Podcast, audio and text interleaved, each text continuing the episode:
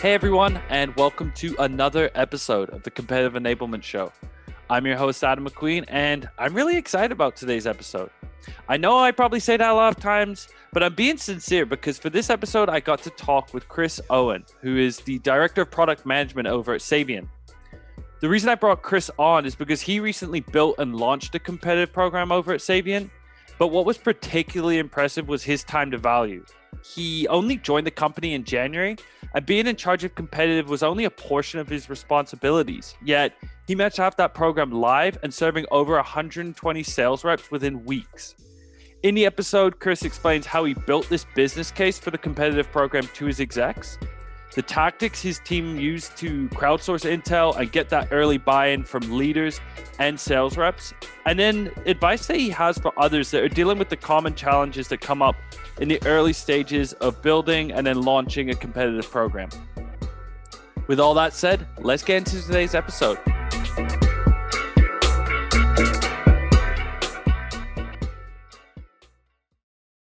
All right today i'm excited to be joined by Director of Product Management at Saviynt, Chris Owen. Chris, how are you? Hey, Adam. Good, thank you. How are you? I'm doing well. I'm doing well. I'm excited to have you on today, actually, because what we're going to be talking about is how you build a business case for your competitive program, how you get buy-in amongst different teams as you're launching it too. And Chris over at Saviynt is in charge of their competitive program, and he's been doing exactly that. So, how, how long ago did you arrive at Saviynt? So January this year. Um, so it's uh, four months, four months ago. So four fairly months. quick, and I, I think where we've got to is fairly impressive. Yeah, it's crazy. That is crazy. That yeah, that time to value and the, the fact that the program is up and running now, like it's open to end users and whatnot, right? Oh yeah, oh yeah, we're fully uh, fully live. We've got about eighty-five registered users on there so far, and quite a lot of content the ability that you've managed to have this competitive program up and running so quickly, I wanted to kind of dive into first of all how you did that, and then the biggest difficulties that you face, and you're still probably facing. I'm sure there's it's not smooth sailing even once you're up and ready, and then advice that you can give to listeners that are uh, they're going to be in the same situation that you've you faced four months ago and that you face now, and I think there's going to be a lot of good advice that you can give to them as well. So you arrive at Saviynt. Was taking on this competitive program one of your primary roles from the get go? Um, it's an area that I've got interest in, I guess. You know, we've done it at a previous organization. So there was a natural fit, you know, somebody coming in that has experience of doing that and uh, definitely something that the organization needed. So kind of almost fell into it a little bit, but had prior experience. So you've got you've got this interest, and you can sense like immediately that this this needs to be this needs to be implemented within the organization. Where where do you start first? For me, the, the start was analyzing, you know, what what's out there now. So not just from a content point of view, but knowledge internally within the people, and also then looking at Salesforce, you know, what's our win rate? What's our conversion rate? Who are we really competing with? And what level of understanding do we know about those competitors? After that kind of analysis, it was really down to the, the business case. And uh, probably the smoothest business case and the quickest business case I've ever submitted. Um, I'm pretty sure I've never experienced anything that quick in my career. Um, primary reason is we exist in a market where we have five distinct functional areas of capability. So, five different lots of software, five different sets of competitors. And you add that all up cumulatively, and we've got around 100 competitors. Yet, you look at what material exists, you look at people's knowledge, and you can count the number of competitors you really understand on a single hand. And that for us meant we've got a big knowledge gap it meant that we're not really competing with who we think we are in certain markets because we don't know how to compete with them as well. So the business case for us was okay, we've got this much knowledge in these competitors, but actually there's this entire gap here that we don't know about. And we think we're competing there, but we're really not. How do you go about really measuring that and like presenting that in the case too? Was there like when when you say there's like a hundred competitors, was there? Did you show like we, we don't know about 60% or 50% or was there almost like a scale of like we maybe 10% we're really confident on 20% we're so so and then there's just this vast landscape of just it's almost this black box exactly yeah and that comes down to the correlation of data within your sfdc instance your salesforce instance you know looking at who we truly compete against realistically it's a handful of competitors and does that mean that our go to market strategy in the other products is not right? Or does it really mean that we're not competing in them because we don't know the area? Um, so we had to do the correlation of like, this is existing material. This is where our skill set's at from a staffing point of view. This is who we're competing against. These are the gaps. And it, it came down to, you know, a 60, 70% gap of, of knowledge um, that we identified, you know, if we were to go down the route of building a CI program, implementing a CI tool, the first stage is the base understanding of really what the competitive landscape looks like, what their go to market messaging strategies are, what products they have, what are the strengths and weaknesses, that type of thing. So, in terms of presenting that to the execs, you mentioned that this is one of the smoothest business cases you've been able to present. Is that because you were able to just like clearly show where where you're lacking currently? Like what what was the key thing that really like won wins the execs over in that scenario? Uh, two things. One is, you know, I think you can't argue with data. So we we built it on data. You know, this is our win rate. These are the markets that we exist within. This is who we compete within. And the other is really showing the value of a platform. You know, what it is, what is it we want to achieve? And we set seven objectives that we wanted to achieve in the program. And those range from a number of things, you know, centralization of the existing content, sugar free messaging, you know. I think that's a key thing for us is let let's understand our strengths and weaknesses in this play as well as our competitors. And let's really start the enablement bit in enabling our sales organization to go out there and have these conversations and be confident in what they're saying. So let's say someone else is in a situation in a completely different company, a different industry. What's one piece of advice that through this process that you built that you would give to them when you're saying you need to win an exec over here? What's something they're going to look for because i think that that's something that could be a, a, hurdle for a lot of people when they're trying to actually build out this case and saying this is why you should care about it. Yeah definitely. So really pay attention to data and think about your conversion rate. You know what is it you're actually trying to achieve? Ultimately it's an increase in your win rate. How are you going to do that? By analyzing the data and the difference between what you have now where you want to be and then predict an increase in win rate based on that. And that, that's essentially what we did. So we used some industry metrics that looked at our win rate now, looked at the differentiation in the number of competitors in the different markets that we're in. And then we predicted that, hey, if we increase our capability in these areas and knowledge, this is potentially our win rate at the end of it. Do you supplement any of that data with qualitative or anecdotal feedback at all? Does that does that yeah. like add a bit of color or context to it? Massively. So um, one of the first things we actually did was survey the user base. So we sent out a survey across our sales and kind of pre-sales organization to get an understanding of where they feel their knowledge is at from a competitive standpoint. And this is something that we're going to run every three months just to be able to track the metrics, show that our KPIs are actually working and that people's knowledge and competitive is improving. So sent the survey out, got a bunch of feedback, and I think the, the typical things that came back were, hey, we know loads of information about this one competitor. We've got hundreds and hundreds of PowerPoint decks, but we don't know which one's right. And everybody's modified them, have done different things and knowledge is in people's heads again. So all the feedback kind of built in or at least validated our, our case that, hey, we've got a, a group of great people with some great knowledge. We just need to fine tune that and bring it all together. What did the competitive intel actually look like at your company? So if I'm if I'm a rep looking for a battle card, I'm an exec that wants to see this. You're giving me a smile here for anyone listening to the podcast. He's Chris is giving me a wry smile when I when I mention this. If you're an exec looking at the competitive landscape, what would that have looked like? Yeah, I mean that's uh, it's interesting, and I, I want to be careful in what I say here, so not to say anything too bad. Um, but it, it it was interesting, you know, like I mentioned, hundred potential competitors out there.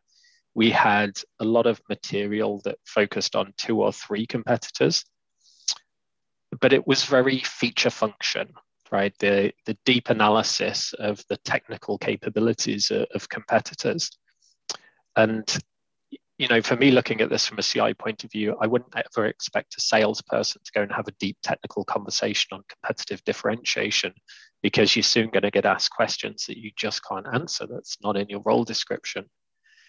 The, the other challenge that we had is loads of decks, loads of presentations, and there were different dates, different uh, version numbers, very similar content, slightly modified. But you never really knew what was accurate and what wasn't.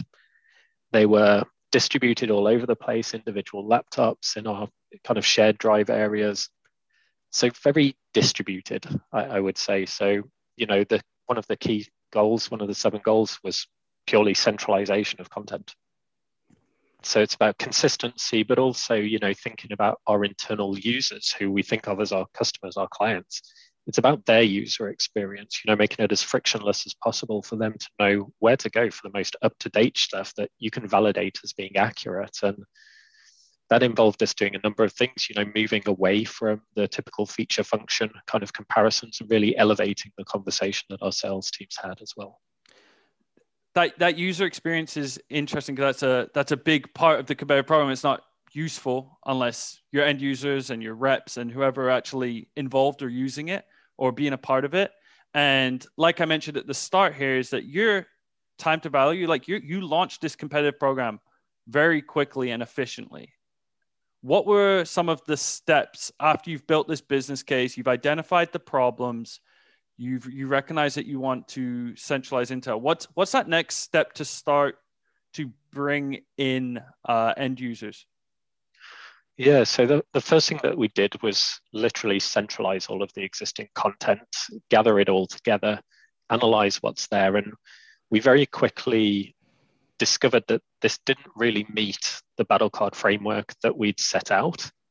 Um, you know, we wanted to move away from feature function and more into an elevated conversation. But we also realized that to get rapid time to value, the quickest thing for us to personally do was to publish that content that we had. So we made the decision to um, what we call crowdsource intel internally. So we published a number of different battle cards. The technical content that we already had, we validated it, um, rubber stamped it, made sure it was all up to date, and we published that straight away. And it meant that from a time to value point of view, within the first week, we'd actually published an entire series of, um, of competitors that we knew about internally, uh, kind of tribal knowledge, partner knowledge, etc. And then our crowdsourcing kicked in. So we created a battle card template that essentially we published to all vendors. And we started asking our internal users, tell us about this. You know, you guys are in the field, you know what you hear, what you see. And let's move away from feature function comparisons. Let's talk about what you're hearing out there. Let's start looking at things like Gartner peer reviews, G2 reviews, and see what other customers and partners of our competitors are saying as well. Outside of that, we ran a number of enablement sessions internally. So, enabling our users on what the platform is. Um, we've done some fairly clever things with the platform. I'd like to say that I've not seen anywhere else. So, we built an entire help system within a battle card that talks somebody through how to use the platform. And it's the first thing they see when they log in, which is quite nice. Um, and then we persisted with surveys. So we did our initial survey up front at business, um, business case time. We did an initial survey when we onboarded start to give us feedback. Tell us what you want in the platform. You know this is there for our user base. There's no point in us dictating the content because we're forever in a cycle then of us providing and other people just taking taking taking. So i think we realized very early on in this process the only way to get value out of this is if people come together and build a community around it. I, I love that idea of actually using battle cards to explain how this is how they can kind of get familiar with this competitive program and trying to shift that mindset from I think you said they're like take, take, take, and that you just go to someone every time for all of the information they need, but that you also should, are part of the the process of giving because there's so much intel in the field itself. With that said, I know that this is a really difficult proposition for a lot of people that are in charge of the competitive program. That those are some really good steps, but I'm sure there's still an element of retraining the psyche or the mentality of sales reps to share intel that they find on the field, but then also coming to this competitive content and using it on a regular basis because it's not something that's being in their day-to-day workflow or their day-to-day deals. They're probably not really leaving Salesforce during a during a sales deal. Like that's where they're comfortable. So how do you kind of bridge the gap, I guess? Yeah. So I think the biggest struggle, and you hit the nail on the head, is actually sharing of data. So this whole concept of us building a community is essential to this project's success. I hope I don't speak too out of turn, but a, a lot of, I guess, sales mentality here is what salespeople know is their unique selling point, right? It's what makes them the number one selling person in a region. And that may come down to what they know about competitors, how they position themselves against competitors, and how they handle objections. So a lot of people are very nervous about sharing that kind of content because they think they're giving something up and sharing that with others that may beat them to number one rep and ultimately you know that, that trophy that you get at club at the end of the year so we've had to do a lot of work and get engagement buy-in from the executive staff from the chief revenue officer and those type of people to really help us with the messaging down to staff that this is something that if we get this right this could enable the entire company to succeed. You know, it's all really well having these lovely holidays that you sometimes get in the software world, you know, President's Club as they call it. But we want the entire company to go, not 10 or 20 people. And that's ultimately our goal, and that's what we're positioning. So, yes, it's been a challenge. There are numerous things that you can do with it. Um, you know, we've started rather than tackling the entire organization with enablement sessions, we've broke it down. We're attending the regional kind of weekly sales calls to talk about what they're saying in the region and also making it as easy as possible to share that data. You know, really, we don't care how we get it. You can put comments in the platform, you can Slack it to us, you can email us, you can speak to us direct, but do share it and we'll get it in there and everyone can benefit from it. That's it's interesting that that shift from kind of me to we and building this kind of camaraderie almost like you're building like a team where people are collaborating with one another. How, how many how many reps or sales reps are there at, at your company right now? So we have around 120 people in the revenue org and they're dotted across i'm sure geographically all over the shop right? All over so across the americas across emea and across the apac territory. What that that thing you mentioned about being in some sales calls and being visible how how important is that? Because i think when you mentioned you've got so many reps and you're just trying to talk to all of them to buy into this collective it could it can fall flat i guess if they're if this is just coming from top down but there's no like face to it and you're not actually sharing like why it matters to them. And i think there's there could be something to that when you're like being present with these reps. Yeah and that, that's been a really cool thing that we've done. You know we've got a brilliant ci team here. Um, so this isn't a one-man show by any stretch of the imagination. And it involves kind of product marketing product management and product specialists to to really look at true differentiation and you know it's great that you could have a list of 100 product features that realistically you may do the same as competitors. You may call it something different. That's not going to win you a deal. So moving away from that and educating people on how you truly compete in, in strengths and weaknesses and understanding what others in the market think of your competitors is really where we've focused. We attend not only the regional sales calls, we actually put ourselves on sales calls as well. So we'll quite happily be on a sales call and we'll talk about our competitive differentiation so salespeople can learn from you know what we say, what we're putting into the platform, and really kind of practicing what we preach, I guess. Wow, that's uh that's really cool. I like it's it. it, it I think it kind of lessens that divide, I guess. You're saying like we're using it too. This is how you can actually use it. It's not just kind of this theoretical messaging that's just put down onto a battle card and go go run with it. Like is actual using the, there's value to it and it and it's it works.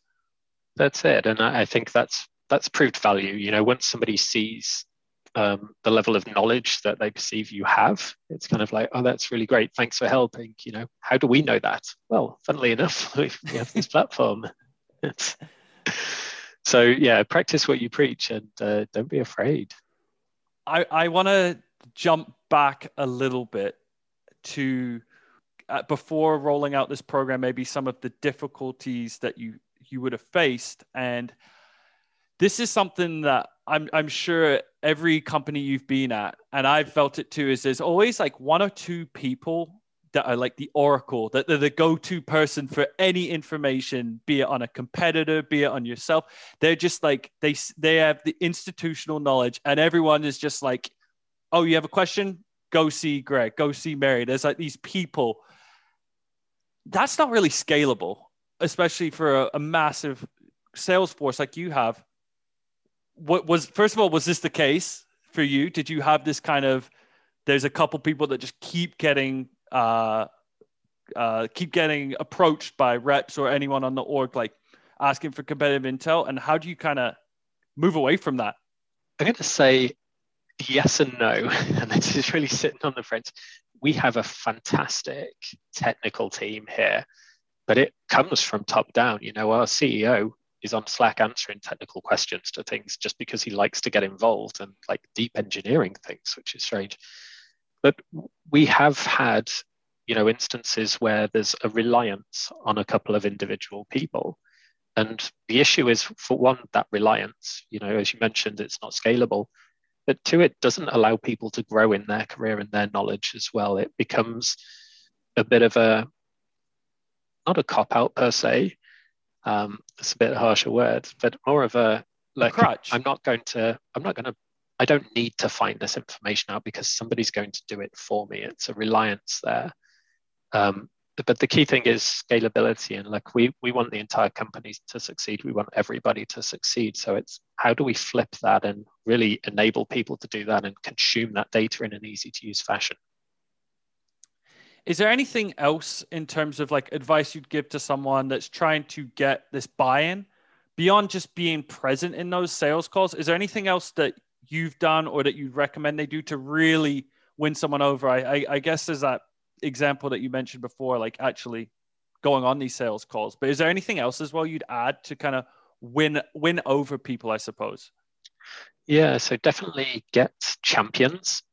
Um, so we built a, a kind of a group of champions. So we socialized the CI program way before any te- technology purchase. Um, you know, look, here, here's our idea, this is our concept, this is what we want, and really, this is what it's going to mean to you. So we did that with all the sales leaders, the pre-sales leaders that we have within the organization. Once we got to implementation stage, we very quickly got those onboarded and started doing demonstrations to get feedback on the messaging and the type of content that we're putting in there. One of the other final things that we've done is um, we send out a weekly newsletter to our competitive base that really explains, you know, what we're seeing in the market, competitive news, you know, publications, things like that.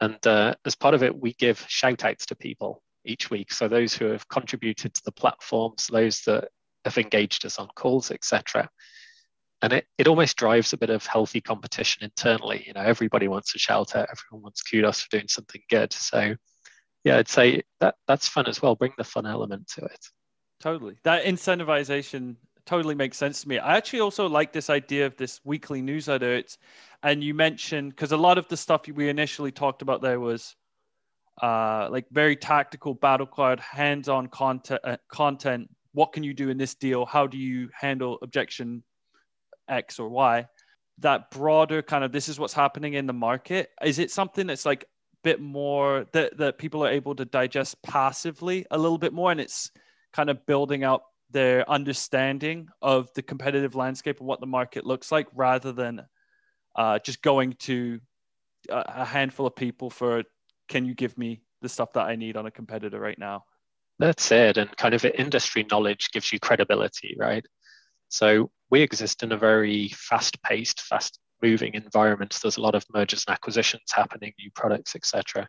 So for us, giving that weekly newsletter, you know, of the top six or eight articles, you know, this is what's going on in the industry, whether it be products being released by our competitors, whether it be, you know, reviews of them on public platforms that we're able to access, etc.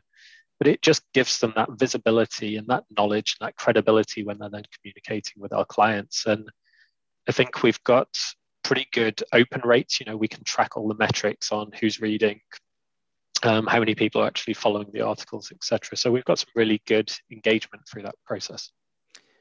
With with this type of newsletter and then also some of your your battle card content, what advice would you have in terms of like you mentioned originally it was just kind of feature function comparison and you wanted to elevate that to a higher level conversations how do you go about doing that what does what does that content look like so that uh, a sales rep using a battle card or anyone that's looking at his newsletter is able to digest the information, but the information still actually is providing value. It's almost like a delicate balance, right? Hugely. Um, so we made the decision to split out the battle cards and have multiple types of battle cards under a particular vendor. So when you first, you know, click on one of our competitors, it will take you in and it will explain, you know, like this is an overview. These are the types of battle cards you've got it will give you an overview of, you know, these are the areas that this competitor exists within. These are their products, um, strength, quick strength and weakness of each one. But then we've got a sales battle card, very much focused on our sales organization. We don't want our sales organization to be talking feature function. So that's um, how do you spot a certain competitor in a deal? Uh, what are their strengths? What are their weaknesses? what are the typical objections we hear when uh, competing against them? And how do we handle those? And what kind of landmines can we plant against them? What are our key strengths? On top of that, understanding where we've won against that competitor. So we pull in data from our Salesforce instance into there as well, so you can see recent wins, why we won, what are the key kind of bits of information that you should know from those wins.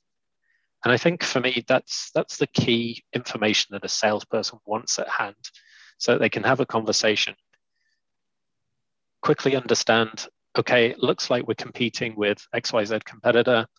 Straight away off the top of my head, I know, look, this is where we've had success against them recently. This is why. Let's repeat that messaging. Oh, and by the way, I'm going to lay a couple of traps in there as well, so that we know that we're well placed.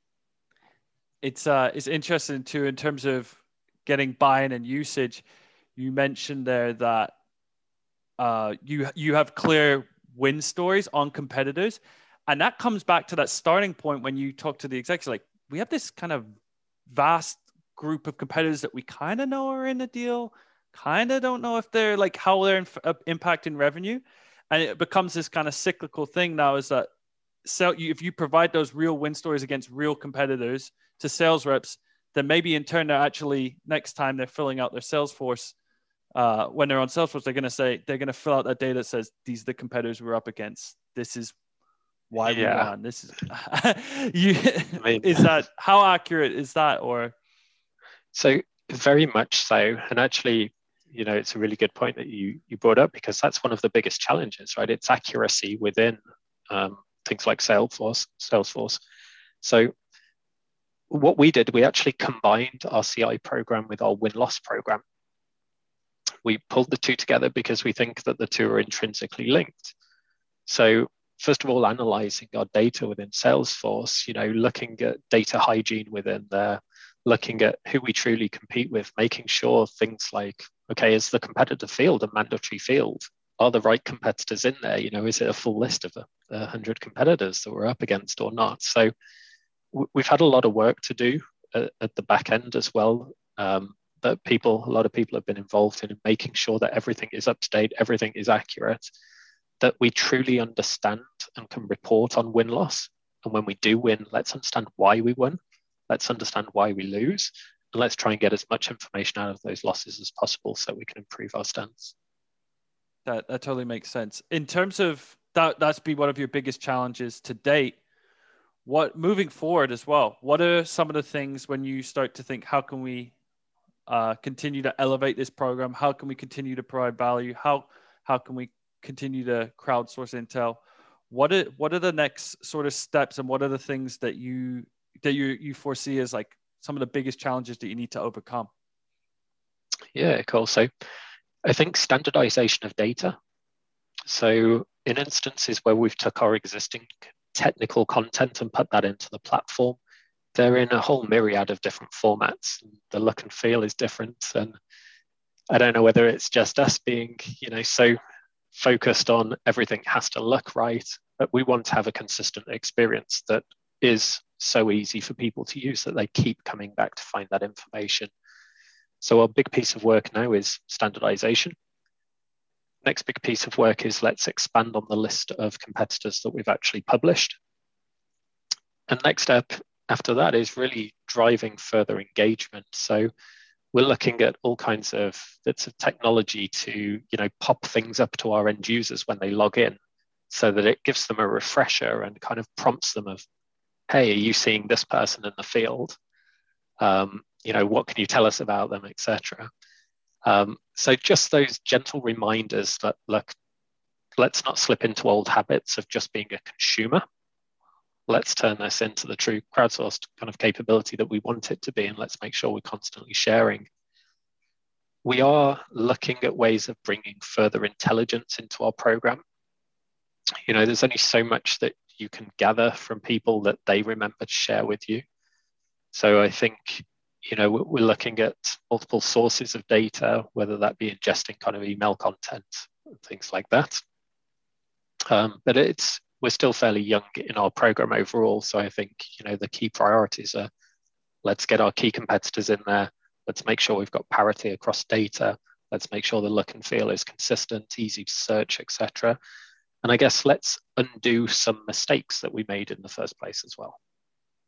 That's the, the standardization of data is uh, is an interesting one. I remember I can't remember who told me this, but we it was when I was first first started in the job and I was talking to people in charge of competitive programs, and they they spoke to that as like the Starbucks experience. And full disclosure, I'm not a Starbucks drinker that much, but you know what you're gonna get if I'm in Paris, I'm in London, I'm in Taiwan. You know what you're gonna get when you get a Starbucks, and it's that kind of builds trust too, right? Like there's some consistency to it that you know what you're gonna get when you see it in a in a consistent format. That's it. Yeah. So, you know, key thing for us is as a salesperson, do you want to go into a battle card where you've got, you know, let's say objection handling, you've got 30 different objections listed? No, because it's a big long list of things for somebody to go in, somebody to search. So let's pick out what are the top things that we hear right now.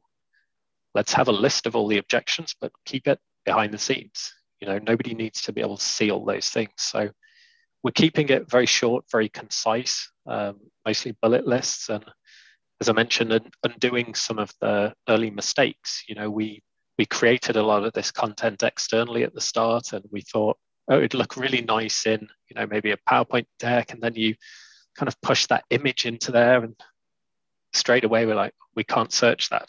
It's an image. Um, so we're backing out of things like that, and I think they're just things that you learn alongside this process as you go through it of how best to to serve your, your user community and what's their experience like how do they easily find data what's the search experience like can they search for the relevant stuff is there any other pieces of advice you would give to someone i think in that in that in those early phases again we talked about kind of building the business case first kind of moments when you're talking to reps and leaders and whatnot that you see is really important? I think you talked about getting early champions. What does that look like as well when you're trying to get these sales leaders to buy in? Because then there's going to be that residual effect of reps buying in as well. You know, for us, the, the idea of almost selling this internally, we, we had to make sure that we knew what the value proposition was behind the platform and to be able to show what it means for them and their time. And the survey did us a whole number of favors at the start because we asked a very open question of if we had a CI program, what would you want it to give you? Um, And we had a whole bunch of feedback. Um, so, you know, people wanting up to date information was probably the most common. People wanting to know how to position ourselves against competitors. And then one of the top ones was actually, we want to know market news. You know, I don't want to have to go and set up 50,000 Google alerts to look at all these competitors and then get flooded with data. So when we started socializing it, we very much built it around what they'd asked for. So it's, hey, we can give you daily news that you can look at on your mobile device when you're looking at the morning news. You know, we can give you very simplified messaging that you can search whenever you're in a competitive deal, whether it's ad hoc, whether you're mobile in meetings, etc. Um, and it very quickly became a resounding success because it felt like we were giving people what they wanted. And that was really always our plan. Mm-hmm. Um, but it was good to validate what they actually required. It's, yeah, it's a mixture because you do need top down buy in uh, for obvious reasons, but also, yeah, validating, asking them what they want and trying to answer those questions as best as possible. That's, uh, it seems like it's a, it's been working well on your end and it's a, it's a recipe for, for success. I, that's everything that I wanted to hit on. Is there anything else that you would, that you want to share with anyone that might be in those early stages or a- anything at all that you'd like to share before before we hop off here? Yeah, I mean, the, the last thing that I'd say is don't be afraid to reach out to people who have done it. You know, nobody is an expert at standing up these programs. You know, the whole concept of competitive enablement is relatively new in the last couple of years. You know, that move away from let's just gather a list of features and functions to really kind of switch it around and enable your sales organizations to go out there and sell. So ask for references, speak to them. You know, people who have done this are, are more than willing, you know, from what I've found, to share information and share knowledge about what's worked and what's not worked. That's that's great. It's actually really it must be really validating for you, by the way, when you were talking about how you want to change that mindset to not just I'm going to go to this person to give them information, but to be a part of it. And then when you do this survey, everyone's saying they want to know more about the market in general. You must have been your your eyes must have lit up when you saw that. yeah, and uh, you know, for us bringing in those one or two people that knew everything that were the oracles of the companies, bringing them into our program as well. It's let's get all that info out of your head. Um, and it's a delicate balance, right? As I mentioned at the start, it's somebody's unique selling point. So it's how do we frame it with them that look at the value that you provide if you enable the entire organization, not just a handful of people on an ad hoc basis. Great. Well, thanks so much for your time, Chris. There was a ton that I learned there, and there's a ton that a lot of listeners are going to get from this. And I really appreciate your time. So we'll catch everyone next week. All right. Thanks a lot, Adam. Cheers.